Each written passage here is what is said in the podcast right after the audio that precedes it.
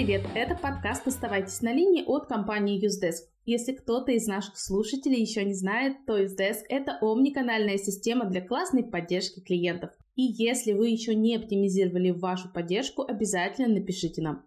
Итак, с вами сегодня снова я, Катерина Виноходова, кофаундер и директор по развитию Usedesk. Слушайте нас на всех подкастерских платформах, а еще напоминаем вам, что вы можете стать гостем нашего подкаста. Если вам есть чем поделиться с миром поддержки, пишите нам на почту подкаст собака Мы обязательно с вами свяжемся и запишем классный выпуск. Ждем всех неравнодушных. Сегодня мы поговорим про соцсети, а если точнее про одну соцсеть, которую вы, конечно же, все знаете прекрасно, это Одноклассники. Средняя аудитория Одноклассников в месяц 37 миллионов человек. Я даже представить себе боюсь, сколько же обращений приходит в поддержку одноклассников, и сегодня у нас есть уникальная возможность все-таки эту информацию узнать. О том, как все устроено внутри, нам сегодня расскажет Дунин Анатолий, руководитель службы поддержки пользователей в Одноклассниках. Анатолий, привет! Привет! Анатолий, ну давай начнем с тебя. Расскажи, пожалуйста, как ты попал в Одноклассники? История будет, э, скажем так, достаточно далекой. IT — это удивительный мир, удивительном в плане, в том числе и так называемого входного порога для людей.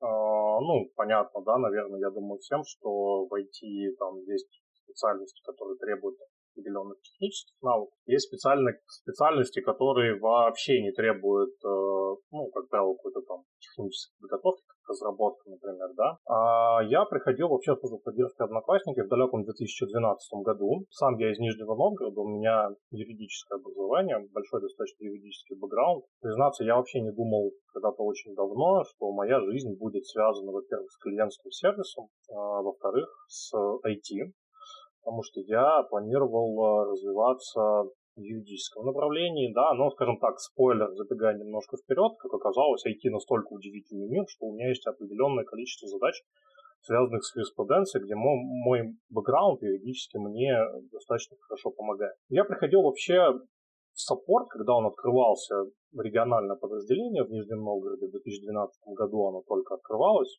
Нас было очень мало, скажем так. Это был там пять человек-энтузиастов, которых вот просто набрали, да, это не были никакие там менеджерские роли, само собой. Это была просто работа на заявках, которые приходили на почту, и я туда попал просто потому, что позвали друзья. Я искал какую-то временную подработку, ну, можно было совмещать с обучением. В целом меня это зацепило. Тогда мало представлял, что из себя значит вообще клиентская поддержка, что из себя значит сервисы. Пользовался в основном ВКонтакте, потому что все-таки больше часть моих друзей там находилась.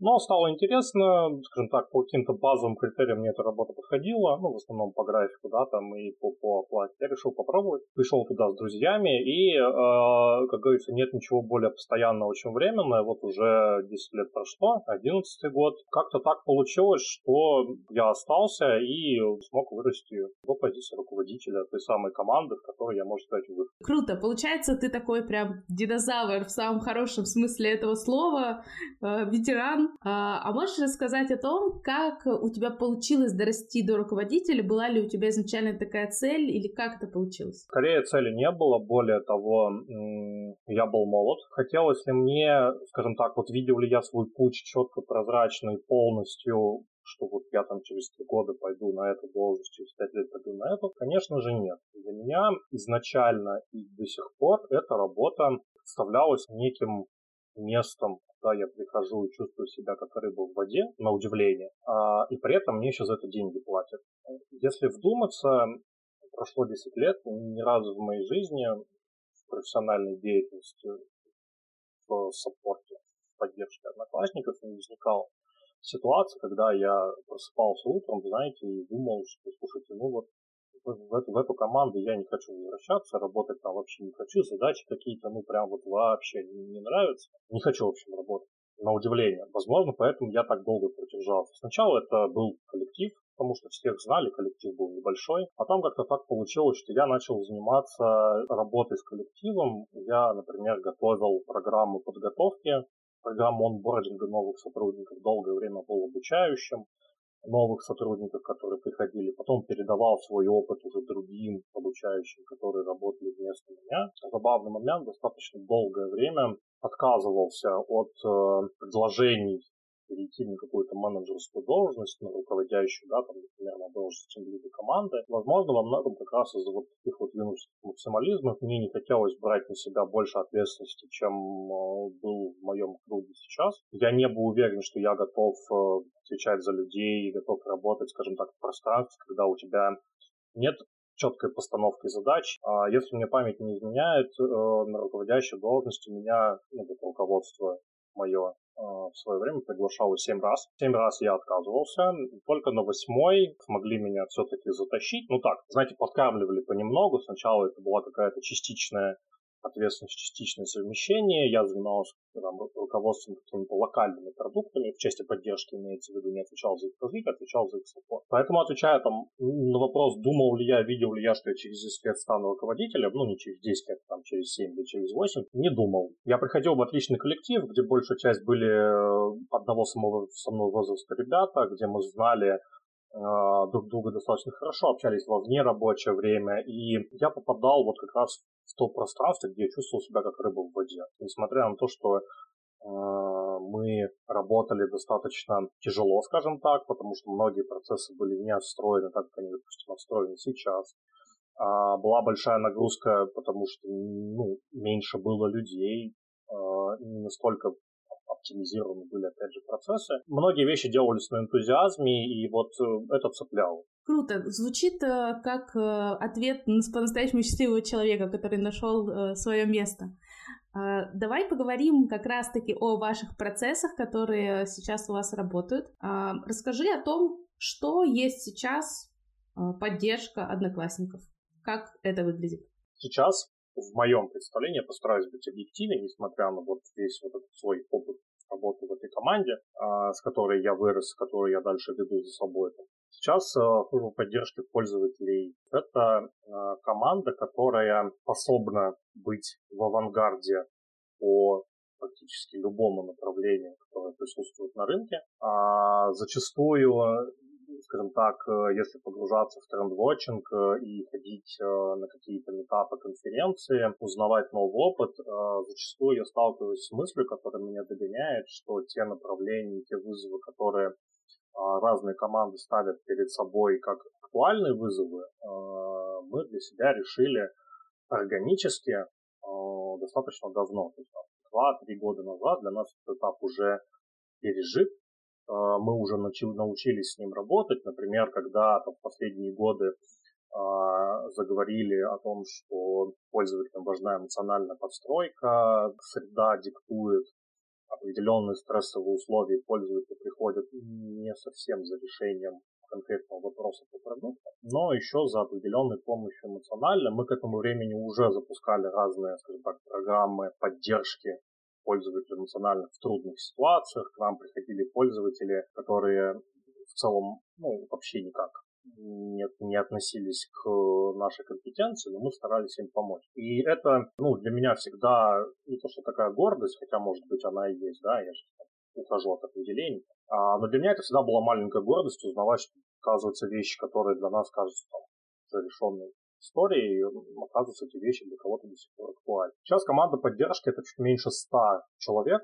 А, мы работаем а, на самом деле не только с одноклассниками, да, а, мы работаем и с продуктами, которые имеют так или иначе отношение к одноклассникам, да. Это какие-то локальные продукты, например, которые выросли из одноклассников, или это запросы, например, государственных органов, или запросы от, э, скажем так, иностранных государств, э, которые там имеют какое-то отношение к одноклассникам. Мы все это саппортим, саппортим успешно. Если брать, допустим, исследования а, которые проводились внутри холдинга. У нас много разных команд поддержки, потому что много разных продуктов. Мы э, являемся на текущий момент одним из лучших коллективов в части KPI, в части показателей ключевых эффективностей тех, которые хочет видеть холдинг от команды поддержки. Э, мы работаем онлайн 24 на 7. То есть готовы в любое время дня и ночи пользователю пойти на помощь э, с любой абсолютно платформы для пользователя, имею в виду. Стараемся не смотреть в какие-то метрики э, вчастую, то есть не раздувать их до какого-то масштаба, который для нас требует определенного количества ресурсов, да, и непонятно куда, несмотря на то, что я до этого там минуту назад говорил, что мы там, по, по, по ряду метрик э, впереди находимся своих коллег. Тем не менее, мы всегда внутри себя не ставили какой-то самоцель достичь, вот, там, не знаю, показателя, быть лучшими, быть первыми на рынке, потому что всегда пытались ответить на вопрос, что нам это дает, что, что это пользователю дает. Например, э, ну, там, в части автоматизации процессов у нас достаточно высокая автоматизация, порядка 80 процентов обращений а, решает наш чат-бот. А у вас э, собственная разработка бота, как я понимаю? Да, во многом мы опираемся на собственную разработку, на собственное решение, вот именно в тех результатах, к которым мы пришли. Одно из этих внутренних решений, одно из этих внутренних доработок, это как раз чат-бот, который э, на самом деле не является чем-то ультрапередовым. И это вот как раз пример, что сейчас многие говорят, например, про совершенные современные ML-модели, чат GPT, например, активно сейчас входит в историю, в том числе уже есть и эксперименты по запуску этой нейронки в клиентском сервисе и первые результаты, на которые уже можно ориентироваться. А, но это, знаете, пока скорее история про, на мой взгляд, субъективно, скорее история пока про внешнее выражение без какого-то внутреннего содержания. То есть, да, чат GPT сейчас был бы подходить достаточно круто, при этом, если мы погружаемся там, в исследование, понимаем, что далеко не всегда пользователи хотят получить тот ответ, который им дает нейрон. У нас чат-бот это достаточно простая история, он работает по принципу конечных расстояний, то есть это некая там ветвистая схема, которую мы делаем сами. При этом он отвечает нашим задачам. Он автоматизирует и автономно решает вопросы порядка 80% случаев, которые к нам пользователь приходит. Почему 80%? Почему именно такая цифра? Почему не 90, не 100? Потому что как раз таки есть API, который можно выкрутить хоть 100%, э, да, например, и люди вообще будут не нужны, но при этом, а, возвращаясь к истории о том, что пользователи все-таки хотят общаться в нашем случае, да, сейчас про многие вещи, которые мы будем рассказывать, я буду говорить конкретно ну, там, про свой продукт, про свои примеры, про своих пользователей, потому что я хорошо их знаю. Наши пользователи не всегда хотят общаться с э, ботом, насколько бы, скажем так, тепло, дружелюбно и приветливо им бот не отвечал. Потому что, во-первых, мы пользователям честно говорим о том, что им отвечает бот, если отвечает бот, если им отвечает, э, и даем выбор, если пользователь не устраивает ответ системы, ответ машины, и он хочет пообщаться с э, живым человеком, мы ему такую возможность предоставляем. И здесь опять же важно понимать, да, мы эту автоматику можем поставить хоть 100%, Э, просто всех пользователей, не давать им возможность вообще написать операторам, быть суперэффективным с точки зрения там, фото, с точки зрения ресурсов, мне там потребуется не 100 человек, скажем так, а 10, для того, чтобы работать с тем объемом заявок, но при этом наши пользователи, ну, скажем так, будут испытывать определенные неудобства, потому что у них нет возможности получить вот комфортное общение с человеком. Им это важно, поэтому мы здесь для себя планку установили, например, вот такую. Когда мы будем говорить там, про определенные ключевые показатели, э, вот здесь как раз история ровно про это. То есть мы не смотрим на показатель, который позволит нам прийти, сделать статью классную, сказать, что, слушайте, вот а у нас там 99,9% запросов обрабатывают автоматика, мы в этом плане крутые. И я когда вижу ну, ряд определенных статей, где есть скажем так, внешнее выражение без внутреннего содержания, всегда хочется пообщаться поплотнее именно вот про то, на чем, скажем так, за счет чего это было достигнуто, в чем вы потеряли. Потому что мы на своем опыте не раз сталкивались с тем, что залезая, скажем так, на очень высокую вершину, да, ты, вы, вы, вы, вы рискуете что-то с какой-то с себя элемент снаряжения сбросить, потому что иначе вы э, не, не подниметесь на ту вершину, вы начинаете чем-то жертвовать. Если речь идет про то, что жертвует пользователем в той или иной степени, ну, эта история точно не про нас. Для пользователей мы, если можем так выразиться, некий дифференциатор экологичного и безопасного сервиса. То есть вот у нас пользователи, допустим, говорят, что Одноклассники для них это такой, знаете, островок спокойствия, уюта, они приходят в Одноклассники, там все по-старому, там так, как вот они привыкли, и нам важно вот этот момент а, в своем коэффициенте коммуникации транслировать. На данный момент тоже сохранить. А расскажи про то, как вам попадают пользователи а, в поддержку. Потому что у меня вот, например, был опыт а, общения с поддержкой ВКонтакте. Например, у них а, есть очень такой интересный инструмент. Ты не можешь написать подряд несколько сообщений и тебе нужно ждать там несколько часов, либо с самого начала правильно сформулировать все достаточно подробно, чтобы тебе ответили. Вот если у вас такое, прячете ли вы свою поддержку от пользователей? Да, постараюсь здесь, скажем так, не растекаться там минут на 40, потому что я очень много могу выговорить про детали, но давайте там, как пользователи мы не прячемся. Да, у нас, ну, я об этом могу говорить как бы честно и спокойно, у нас был какой-то период в жизни, вот как раз это про историю, которую для себя уже давно прошли, и это меня радует. У нас был период, когда мы от пользователей прятались, это было связано скорее там с некими внутренними процессами. Ну, давай объективно, там были моменты, когда мы бы не вывезли тот объем запросов, который в нас бы приходил да, мне бы просто не хватило людей. Оптимизация, автоматизация процессов у нас тогда ну, на текущем уровне не было. А, поэтому нам потребуется инвестировать определенное количество ресурсов как раз в автоматизацию, в оптимизацию внутренних процессов для того, чтобы мы могли дать главное пользователю, и мы продолжаем работать в этом направлении, это как раз-таки точка контакта. И сам, сам диалог. От пользователей мы не прячемся. Если говорить, представить, что я пользователь, я хочу написать поддержку одноклассников, у меня есть два основных варианта попасть в диалог. Да, первый вариант, он такой скорее устаревший, а, но более классический, это как раз форма обращения,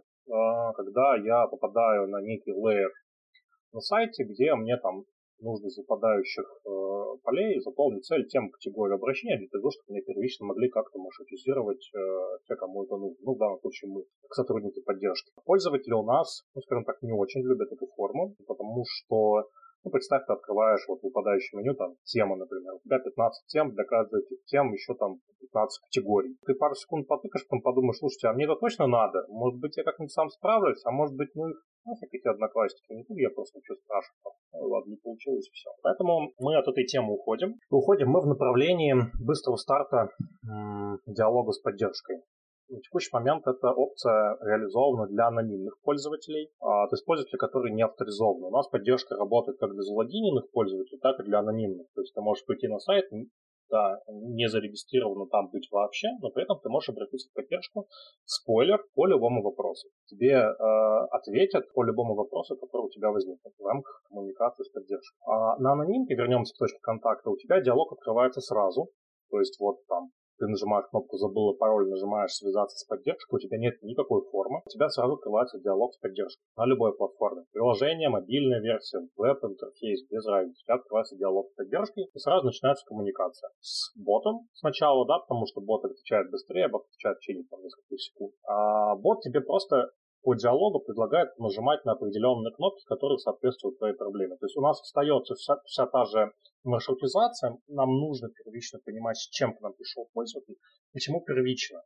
Потому что ты можешь прийти изначально с одной проблемой, мы работаем с тобой в рамках диалога. Только ты решаешь, когда этот диалог будет закрыт. Что это значит? Ты можешь прийти с одной проблемой, мы ее решим. В процессе ты можешь задать еще 10, 15, 100 вопросов, которые первоначально вообще никак не связаны с твоей темой обращения первой. То есть пришла с восстановлением доступа, спросила потом про фотографии, потом ушла куда-то в ленту, потом, ой, слушайте, а у вас здесь музыка вот такая, почему не так работает, или куда делся мой плейлист. На каждый вопрос мы ответим. Мы не будем заставлять тебя, знаете, как это как, как в школе, там, Иванов, выйди и зайди снова, вот это вот, зайди правильно. А у нас сейчас так не работает. У нас нет лимита на количество обращений. Ты можешь закрыть диалог э, со своей стороны, потом вспомнить, что ты забыл, что спросила, спросить у нас открыт повторный, ну, второй диалог, при этом у тебя никакого лимита не будет на диалоге. Он откроется сразу же. Тебя сразу же подхватит, также ответит на твой любой вопрос. Без проблем. А, ты можешь вернуться, например, там, не знаю, не через 5 минут мы у тебя что-то спросили, а, не знаю, там, через 10 часов, и мы тебя подхватим. Подхватим при этом с таким же SLA, как и в случае, если ты первый раз пришла. И э, поэтому у нас э, вот этот вот формат, он такой, ну, у нас нет как таковой мультиканальности на текущий момент, да, мы работаем в основном с порталом Одноклассники, с пользователями, которые приходят.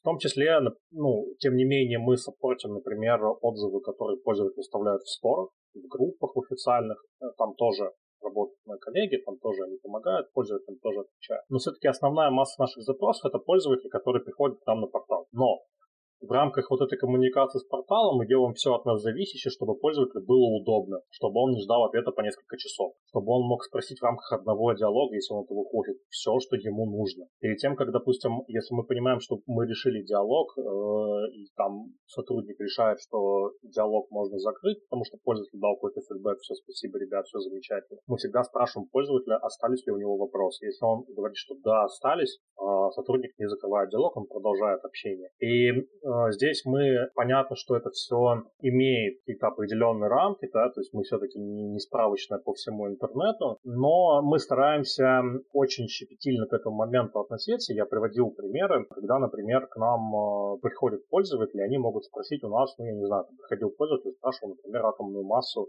какого-то элемента из периодической системы, таблицы Менделеева. И очень круто, что на, на стороне сотрудника саппорта сидел человек, у которого было высшее химическое образование. Поэтому сотрудник в ответ ему отправил очень кратко, профессиональный, емко ответ э, на вопрос пользователя. Пользователь там просто в восторге был, что его там не закрыли, не сказали, что, знаете, к нашей компетенции не относятся, а там своими словами объяснили, дали еще какой-то совет, что, слушайте, как бы вот этот вот элемент там нестабилен, может быть, все-таки там как бы вот этот посмотрите и так далее. Ну, то есть везде, где мы можем так классно отработать, мы стараемся классно отрабатывать, и пользователям это прям очень нравится. Некоторые пользователи к нам приходят просто пообщаться, то есть у них нет какой-то проблемы. А, они знают, как на сайте работать, они просто спрашивают, там, как у вас дела, слушайте, а как вот, как вот сегодня, да, там, как, как наши сыграли, например, там. Вот. И, ну, мы понимаем, что для пользователя это важно, и мы стараемся этот диалог всегда поддержать с нашей стороны. Из того, что ты рассказываешь, у меня складывается впечатление, что у вас такое свободное общение с клиентами, мало каких-то рамок, но ведь на самом деле, чтобы всего там 100 человеками обслуживать такое количество обращений, наверняка у вас есть какие-то жесткие все равно правила, рамки,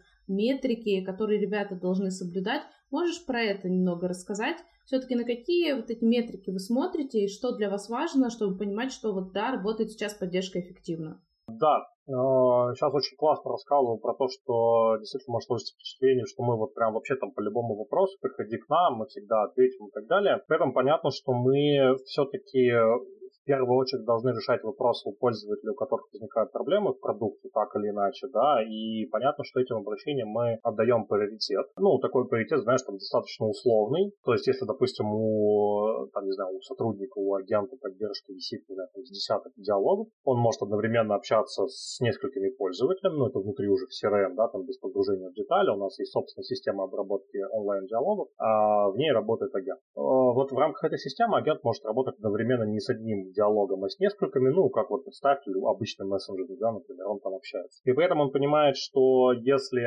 один пользователь все-таки с какой-то критичной проблемой, например, там, не знаю, списали средства у него, э, а платные функции не начислились. А второй пользователь просто спрашивает, как сыграл Спартак с ЦСКА. Ну, конечно, сотрудник в первую очередь пойдет и поможет человеку, у которого есть реальная проблема, а не просто эмоционально, эмоциональный запрос, да, на какую-то интенцию с обратной стороны. У нас действительно есть э, немалое количество регламентов, то есть э, документации, которые описывают путь решения тех или иных вопросов. При этом мы всегда, когда сотрудников обучаем онбордим, у нас обучение и онбординг занимает порядка трех месяцев. Он в себя включает не, несколько стадий, да, действительно у нас много достаточно усилий вкладывается в онбординг сотрудников, в их сопровождение, то есть в наставничество, в инструментарий Бадди, в регулярную аттестацию, в tone of voice, в настольную книгу, да, про наши приоритеты, про наши цели, как мы общаемся с пользователями, во внутреннее развитие там, в части тренингов, в части коммуникативных навыков. Это действительно у нас такая внутренняя достаточно объемное направление, которое всегда с нами. Потому что здесь нет предела совершенству пользователей, несмотря на то, что они, конечно же, приходят, если ты вот, не знаю, два года работаешь на запросах, кажется, что пользователи приходят с одними и теми же проблемами, но так оно и есть, действительно, да, то есть чисто статистически пользователи ну, не смогут выдумать новую проблему в какой-то определенной массе сводить, э, если все работает хорошо в продукте. Но при этом, при всем пользователи всегда приходят и пишут об этом по-разному. С разным уровнем из, изначально негатива, да, кто-то уже изначально негативно настроен, с ним требуется по-особому работать. Кто-то наоборот, кто-то понимает шутки, кто-то не понимает шутки. То есть это такой достаточно сложный а, процесс. коммуникация. Мы действительно здесь стараемся соблюдать баланс, потому что ну, невозможно все заложить в какие-то стандарты, в шаблоны, в рамки и так далее. Они у нас есть. Само собой, это книги такой базис, на который сотрудник опирается. При этом мы всячески поддерживаем и поощряем индивидуальный подход, если можно так выразиться. Потому что я всегда своим сотрудникам, когда обучал, сейчас, через годов, всегда доношу одну мысль. Если бы всю коммуникацию с пользователем можно было бы засунуть в какие-то рамки, какой-то документ, а мне бы люди тогда в поддержке были не нужны. Я бы настроил автоматику, запихнул в нее вот эти вот стандарты правила, запихнул там несколько тысяч шаблонов, и все. А, все было бы замечательно. Но а, такого не получается, и ну вот здесь как раз, да, действительно большая работа, невидимое, как правило, заложено, но это то, за что пользователи нас любят. Как раз таки за, за разумный баланс между все-таки стандартами, критериями, шаблонами э, и индивидуальным подходом. А основные метрики, на которые мы смотрим, так или иначе относятся, скажем так, к категории Custom Experience. Это SLA-метрики, скорость первого ответа, скорость э, средняя всех ответов в рамках диалога. Это количество обращений по отношению к аудитории. А, мы ориентируемся на то, сколько пользователей в целом нам пишет. Ну, там, много нам их пишет. Значит, возможно, на сайте что-то работает не так, как должно быть. Мало пишет, это тоже не всегда хорошо, потому что, э, может быть, пользователь нам не пишет, а может быть, они вообще уходят из продукта. Э, может быть, к нам сложно написать, они не понимают, да, то есть тоже повод для исследований. Это показатель уникальности решения, то есть call resolution. Э, это означает, какое количество запросов пользователя мы решили в рамках первого диалога, то есть мы стараемся делать не только правильные вещи, но и стараемся делать их правильно, потому что мы можем делать правильные вещи, отвечать на все вопросы пользователя, при этом не, не понимать там сценариев и задач, которые у пользователя возникают, при которых они сталкиваются с проблемами, да, ну, то есть мы там свою часть сделали, понимаем, что есть какая-то проблема, допустим, наша что-то сломалось, к нам пришло, пришло больше пользователей. Мы всем отвечаем, что, слушайте, проблема будет решена, да, там понимаем, как бы специалисты работают, сломалось, попробуйте пока воспользоваться вот этим функционалом, при этом мы там, если не будем передавать эту информацию в продукт коллегам, они не будут видеть, что что-то, допустим, сломалось. То есть они это узнают только когда мы к ним приходим. у нас всегда такая синергия, то есть мы стараемся не делать работу впустую, так, чтобы нам пользователи приходили, приходили повторно, через час починили, через два починили, например, там через день починили ли, потому что пользователь не понимает. Он для него непрозрачен этот процесс. Он обратился в поддержку, мы сказали, что скоро починить, не переживайте, насколько скоро непонятно. Поэтому мы всегда стараемся, идем там продукт, говорим, ребята, если есть точные сроки, дайте, пожалуйста, точные сроки, чтобы пользователь был проинформирован, чтобы он знал, что через 4 часа, через 5 часов. Если есть возможность, допустим, повесить какой-то bubble, э, там, не знаю, инфотекст, плашку о том, что, ребята, этот сервис не работает до того, как они в поддержку пришли, чтобы пользователь сделал за минимум действий, открывает сервис, там сразу соответствует информация. А мы всегда стараемся такие э, там, кейсы прорабатывать э, не просто вот есть там, простите, наша хата с края, да, вот мы там все отлично, мы все отвечаем, при этом, что там дальше в продукте происходит у этих пользователей, нам как бы не очень интересно. Ну, придет повторно, ну, мы, мы снова ответим, да, когда ответили, ответили, замечательно. Поэтому смотрим на показатель э, уникальности решения, смотрим э, также на CSAT, то есть на показатель э, удовлетворенности пользователей, коммуникации с поддержкой, и э, смотрим на так, показатель NPS, смотрим на то, чем пользователи довольны. То есть есть детракторы, э, соответственно, чем они недовольны, еще и Помимо этого у нас есть ряд внутренних контроля, там, внутренних показателей, например, у нас есть отдельная команда, которая занимается проверкой качества, а, и, например, для нее CSAT э, у нас 90% положительных отзывов, но 10 из них ставят отметку, что им коммуникация не понравилась по той причине. И, например, через CSAT мы в моменте можем посмотреть, э,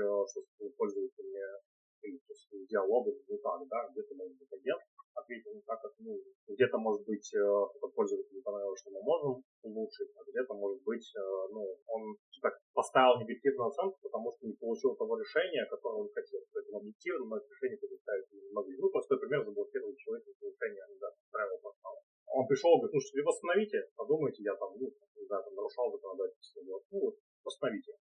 Понятное дело, что мы ему откажем, сожалению, вежливо, корректно, но скажем. А, но пользователь явно уйдет недовольным. Ну, то есть это тот определенный там риск, который мы закладываем, тот негативный сценарий, который мы используем заложим.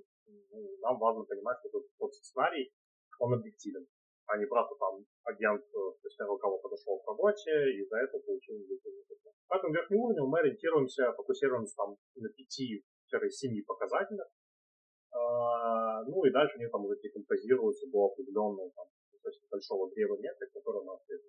Здорово. У меня возник такой вопрос. Ты упомянул, что вы как поддержка передаете информацию про продукту, а вообще э, как устроена ваша коммуникация с продуктом? Вот вообще какое место поддержка занимает в продукте Одноклассники? Э, и как вы взаимодействуете с продуктовой командой? Э, что вы для них даете. По сути, ведь для продукта, по идее, поддержка — это еще одно место, где продукт черпает идеи о том, чтобы еще дать интересного пользователям, а, что им нравится, что им не нравится, как побольше денег заработать. Вот а, как у вас это устроено, общение? Поддержка — это одно из а, больших продуктовых направлений для продуктовых стримов. Наряду, например, там, не знаю, с контентным сервисом, с сервисом социальных коммуникаций, не знаю, там, видео, музыку, что-то подобное. Поддержка пользователей э, — это в случае с одноклассниками не какая-то статья расходов, которую вы слушаете, мы там напилили фичей, вот, э, что-то из них не взлетело, пользователь недоволен, ну, там, спорт, в общем-то, схлебает эту кашу, вот там, не знаю, на него бюджет, вот он пусть как бы в нем и существует. А, вы абсолютно верно заметили, поддержка для продукта — это источник исследований, источник фидбэка, источник инсайтов о том, что хотят пользователи, потому что поддержка — это история, которая работает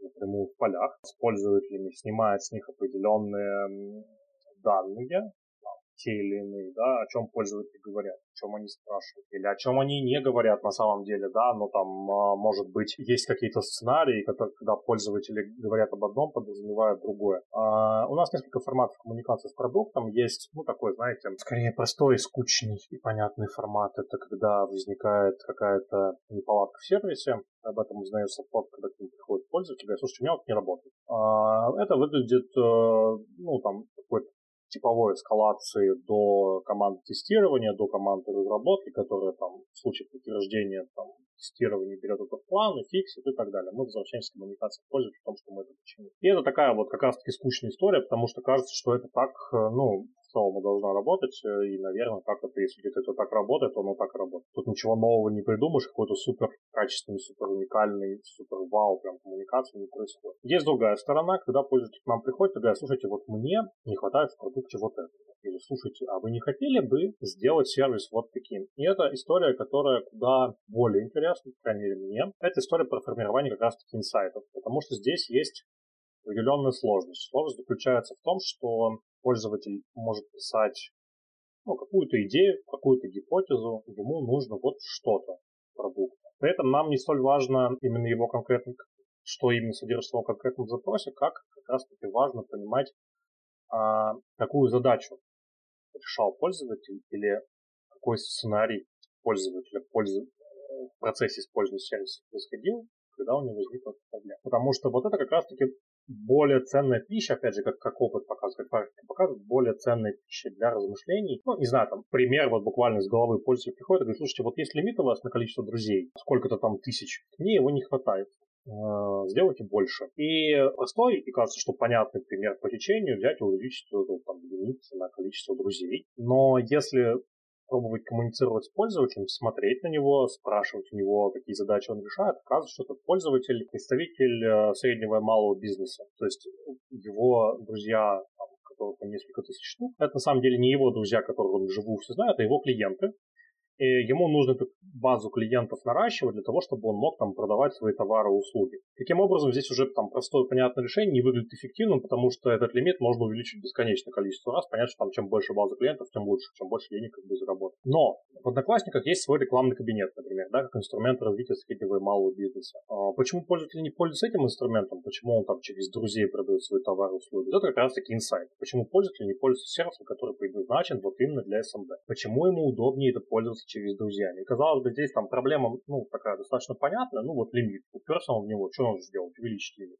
Когда ты начинаешь эту историю раскапывать, там бывает, ну, прям, знаете, там описание, ну, там, не то, что прям be done, методология, но вот примерно что-то подобное. То есть там бывает описание, а, и ветвиз этих сценариев, она просто завораживает. То есть это там из какой-то одной гипотезы Э, которая вот выражается в одной фразе. И вот это вторая часть коммуникации, да, если можно там условно разделить на две части, это когда поддержка собирает двух пользователей, формирует некий инсайт и отдает их в продукт, продукт уже дальше прорабатывает, э, там, опирается на исследования дополнительные, если требуется, смотрит на аналитику, смотрит на, на категории пользователей, кто в этом заинтересован, и в итоге как бы дальше это там уже идет продуктовая проработка, которая строится вот в том числе на таких инсайтах, которые приносят поддержку. Очень интересно. А, слушай, у меня еще возникла одна такая идея, может быть, она немного бредовая. Я не знаю, будем ли мы это включать. Я вот все сижу и думаю о том, почему вы все-таки идете в сторону того, чтобы общаться с клиентами на любую тему, потому что сколько я знаю саппортов, все наоборот от этого уходят, идут в автоматизацию, идут в решение проблем, а, идут в сокращение костов на поддержку. И у меня возникла такая гипотеза, я не знаю, подтвердишь, опровергнешь или, может быть, как-то прокомментируешь. Кажется, что у вас э, основная метрика в Одноклассниках — это сколько времени пользователи проводят в системе, ну, одна из наверняка, сколько времени... Одна, одна из основных. Да, да, сколько времени проводит пользователь в платформе, и если поддержка с ним так кайфово общается, возможно, это тоже один из инструментов удержания клиентов на платформе, если ему нравится поддержка в таком виде, в котором вы представляете ее. Да, э, вы, вы абсолютно правы, действительно так и работает. А, если бы нашим пользователям, ну давайте я просто отвечу, если бы нашим пользователям это было не нужно, а, мы бы от этого, конечно, отказались. А, но мы раз за разом убеждаемся, что вот поддержка это как я вот говорил, там, не знаю, минут 15-20 назад, что поддержка это дифференциатор. То есть э, как раз вот этого уютного, скажем так, какого-то местечка, куда пользователь может прийти, там выключить все эти новости, которые там по телевизору происходят каждый день, что там где-то происходит. Это его там нервирует. Он приходит в Одноклассники, у него здесь все по-старому. Не знаю, там что, что-то у него там не получается, может прийти в поддержку. Поддержка у него все поможет, подхватит обережет, закроет, эмоционально подстроится, то есть вот там теплым одеялом на тебе плед, там, не знаю, там на тебе чашку чая, и пользователю это нужно, и, соответственно, пользователь готов в сервис проводить больше времени. Поэтому, да, здесь действительно тоже, ну, понятно, что все это бизнес, и никто не будет держать поддержку, которая вот она вот такая классная, нас пользователь по разным проблемам общается. При этом на бизнес-показателях это вообще никак не влияет, ну, то есть пользователям это не нужно, но вот у нас такая классная поддержка. Ну, это там не так работает, конечно же, поэтому, да, э, это как раз-таки одна из причин, которым пользователь у нас проводит больше времени, а, чем, возможно, он там изначально. Вот мы и открыли секрет одноклассников, дорогие друзья. Один, один, один из секретов. Один. Да, один из секретов. Очень важный. А, я просто почему задала такой вопрос, потому что я знаю, что есть такие руководители поддержки, которые хотят сделать классную поддержку, просто чтобы она была, да, и если бы мы сейчас вот этот момент не подсветили, возможно, создалось бы такое впечатление, что вот, вот видите же, вот у одноклассников же классная поддержка, но, опять же, дорогие наши слушатели, всегда думайте о том, какое место поддержка занимает в вашем бизнесе и как она бизнесу помогает расти. Поэтому, потому что это самое, наверное, главное, это не может быть в отрыве от вашего бизнеса и должно влиять на э, бизнесовые метрики обязательно. Еще у меня есть два целых вопроса. Не хочу пока тебя отпускать все-таки спрошу про ваших сотрудников. Ты упомянул о том, что у вас работает человек с образованием химика, что очень интересно. Какие вообще люди работают у вас и э, как вы строите мотивацию сотрудников? Потому что, я так понимаю, у вас там много разных команд. Э, сталкиваетесь ли вы с текучкой, как вы с ней боретесь? Э, в общем, расскажи про работу с э, сотрудниками саппорта. Да, давай поговорим про, про людей один из самых ценных ресурсов, которым я обладаю. Ну и здесь тоже есть такой достаточно краткий, очень на самом деле размытый ответ, э, про который я, наверное, там не буду уникальным, про который, наверное, сейчас говорят многие. Это подход, э, который выражается в том, что к сотрудникам нужно относиться так же, как ты хочешь относиться к пользователю. Тогда это будет работать так, как это должно работать. Но это, опять же, там очень короткий и на самом деле ничего не значащий ответ. Э, вот там, давай про, про детали поговорим. На самом деле работа с э, сотрудниками в плане их набора, в плане их найма, в плане их географии сильно поменялась за последние года три. Во многом это связано с э, переходом на удаленную работу. Раньше ребята работали у меня из офиса. Но, опять же, там пандемия внесла свои корректировки, мы переехали на удаленку, какое-то время пожили с тем, что мы работаем удаленно, были, скажем так, определенные сложности в плане ну, концентрации на работе. Когда ты долгое время работаешь в офисе, ты привык, что у тебя дома, ты дома, работа, это работа, действительно сложно перестроить. Я могу на своем примере сказать. Когда у тебя, не знаю, там, диван твой уютный, это и место отдыха, и место работы, хочется немножко попрокрастинировать. И вот эта вот история, которая в том числе, ну, стала для нас неким определенным вызовом, но мы ее успешно преодолели. Сейчас мы работаем удаленно, несмотря на то, что ну, мы оставляем возможность сотрудникам посетить офис.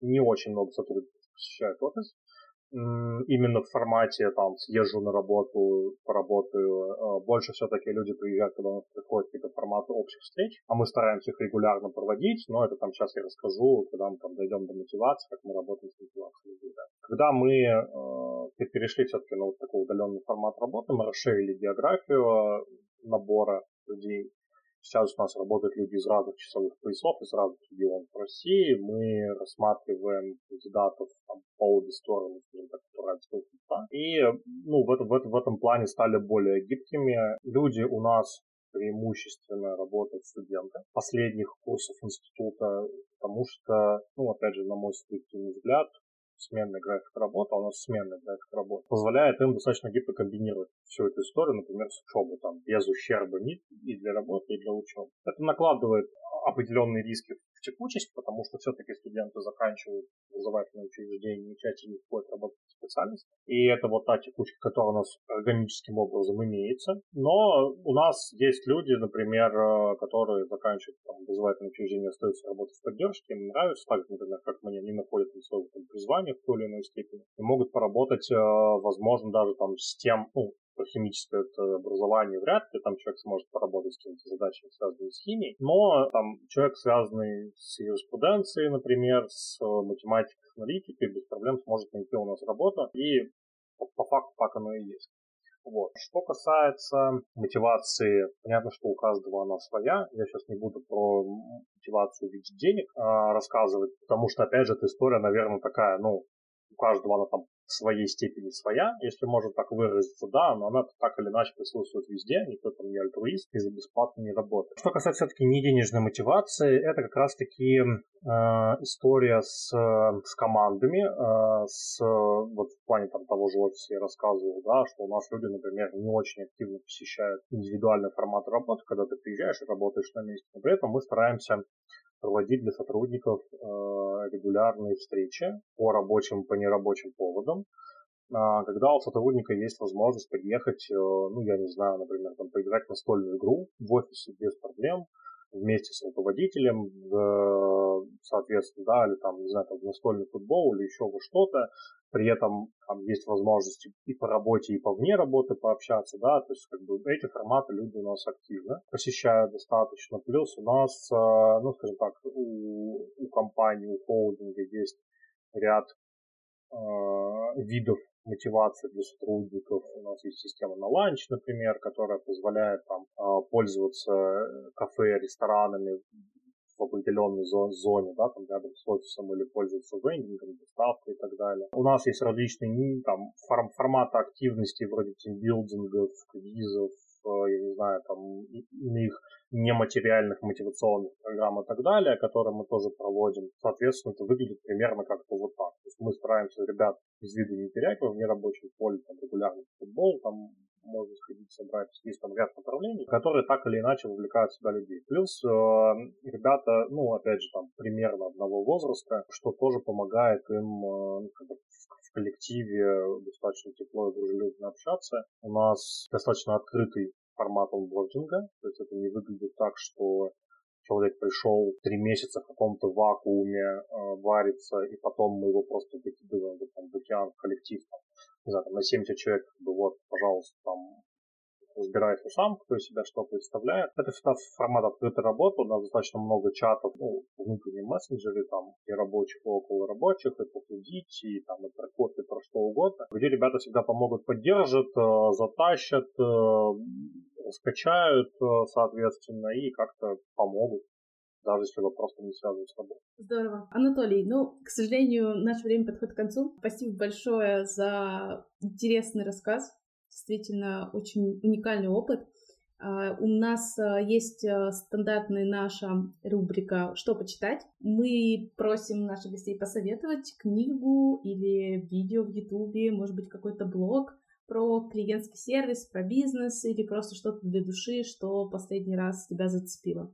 Давайте так, я, я, я посоветую книгу, которую последнюю прочитал, потому что кажется, что там, опять же, это такой локальный опыт, и можно много разных учебников перечитать. На самом деле у меня отношение всегда к учебникам теоретической информации, оно достаточно настороженное, потому что, ну, я, может быть, в этом плане там консервативен, но я считаю, что нельзя взять учебник, сделать все, как в нем написано, и у тебя прям вот будет тот результат, который тебе обещают составители книги. Из последнего, что, например, я прочитал, это книга, которая называется «Больше, чем эффективность». Келлер Скотт и Прайс Коллин, они проводят достаточно интересное исследование, в котором рассказывают, что, ну, и оно мне показалось достаточно актуальным на самом деле. В книге рассказывается о том, что недостаточно быть просто организацией, которая там, на, передовой подстраивается под изменения, важно еще а, сохранять и жизнеспособность этой организации для того, чтобы под всеми этими изменениями компания продолжит существовать. А жизнеспособность организации во многом как раз-таки зависит от людей, которые в ней работают, и там достаточно много и, на мой взгляд, правильных вещей написано про то, что все-таки люди для, для, для бизнеса значат. Потому что много я читал книг про то, что бизнес это про деньги, э, какие люди в нем работают, неважно, бизнес можно эффективно построить на, на любых людях, на любой команде. На своем опыте имею смелость этим не согласиться, и вот эта книга как раз вот из последних прочитанных, она меня прям подкрепила в своих доводах, поэтому ее могу порекомендовать. Здорово, спасибо большое, Анатолий. Ну что, дорогие друзья, всем хорошей поддержки. Вам, Анатолий, классных пользователей, хороших сотрудников. И надеемся через какое-то время увидеть вас снова в наших гостях. Спасибо вам за интересные вопросы, за расслабленный формат коммуникации. Всем пока-пока.